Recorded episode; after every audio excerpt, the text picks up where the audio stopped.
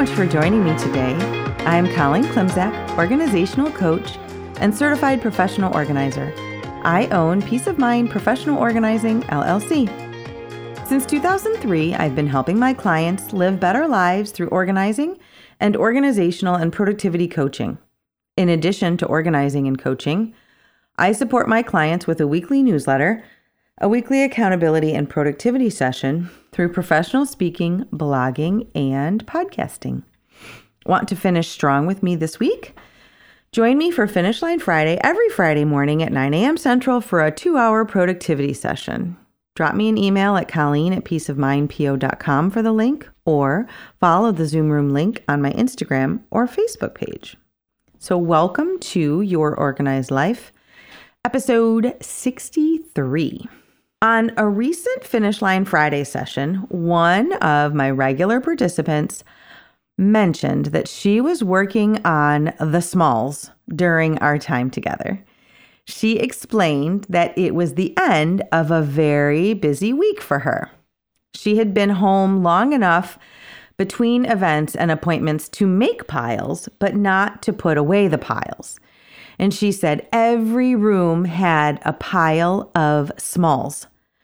And the other participants nodded understandingly, because we've all been there regularly, I think. And this always makes me smile, not because someone is struggling, but because most of us understand what the smalls mean. And because the word, the words, the smalls sound funny to me. And many people express frustration about the smalls in sometimes passionate and colorful language. For example, I have another friend and client who, when I ask her what we're working on today, will occasionally say, "The smalls, Cal, it's always the smalls," with perhaps some frustration and colorful words attached. So here's the thing. The smalls can be physical things in our spaces. They can be a jumble of papers on the kitchen counter. They can be the pile of Lego bits, Barbie shoes, and puzzle pieces at the bottom of a bin of toys, or the contents of an everything drawer in the kitchen. I personally don't call them junk drawers, because if you call it a junk drawer, guess what ends up inside, right? If the person that I mentioned in my first example is like me, the smalls in every room that she mentioned are bag contents from meetings and events, or random clothing items, outerwear pieces, or shoes at the back door that I've cycled through that week and now need to be put away.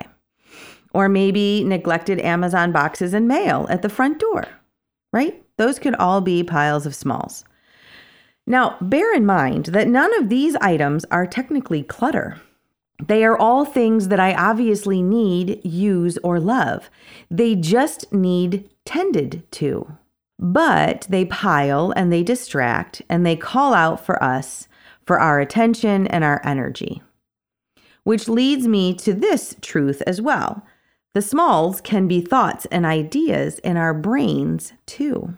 Small doesn't indicate importance, or in the case of small, perhaps unimportant, but instead their size.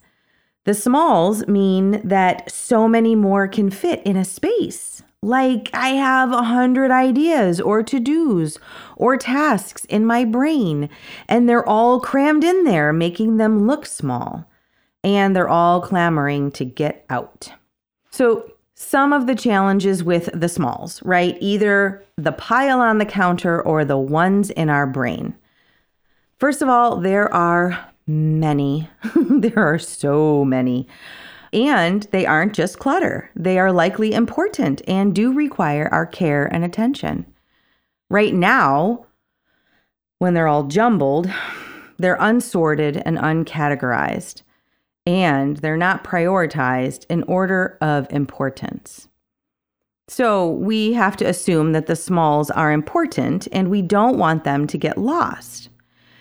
And we fear that the smalls will get lost. We fear that that brilliant blog post that came to me, you know, in the shower is going to just disappear. Uh, we worry about that for so long that it does disappear, or we forget other things while we spend mental energy on trying to remember everything. And then, of course, the smalls do get lost. and then we forget appointments, or emergencies happen, or feelings get hurt, and we don't want that to happen. Another regular participant in my Finish Line Friday productivity session has used great imagery when we talk about what we plan to accomplish that day. And for her, the smalls look like this. So imagine a room full of helium balloons with strings attached. And now gesture with your hands to collect those strings. That is often what she is working on on a Friday, is gathering those loose ends, gathering them together, tying them together, making them make sense. And a coaching client in our time working together even created her own loose ends list to collect the smalls and all the other ideas and thoughts and tasks that occur to her and then require completion. So first, I want to applaud all four people that I've mentioned. They identify the smalls, they identified the need to consistently collect the smalls, and they have habits and ways to collect and deal with them. So I have two big ideas this week attached to the smalls. So in the interest of writing this article this week, I opened up my copy of Getting Things Done, The Art of Stress-Free Productivity by David Allen, thinking that I needed to reread it to write this. And I'm enjoying rereading it, first of all. And I'm very proud. Yes, I am also relieved. I am all of those things to find out that since I read this book many years ago, ever since then, I am doing many of the things he talks about. And he talks about them clearly and concisely, and the book is totally worth the read.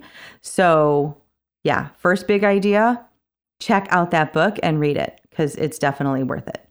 But what I also realized as I'm rereading this is I can do better, and I will share more about this book and his process about productivity in future podcasts and articles. So again, first big idea, check out the book. It's worth it. Um, and by check it out, I mean actually go to the library and check it out. Do not buy a book um, unless you know that it's something you're going to want to keep. Just putting in a plug there. To get started, though, and getting things done, David Allen talks about collection, how first we need to collect all the thoughts and ideas in our head and get them out of our head and into a more user-friendly, time-specific, prioritized form. He mentioned, among other things, a mind sweep. Now, other people call it a brain dump, and though I find that a very inelegant phrase. So my friend Jen recommended cranial cleanse when I asked my community for a better term for brain dump, but I do like mind sweep as well. So whatever we call it, a mind sweep, like David Allen, or a cranial cleanse, like my friend Jen, it's a great place to start.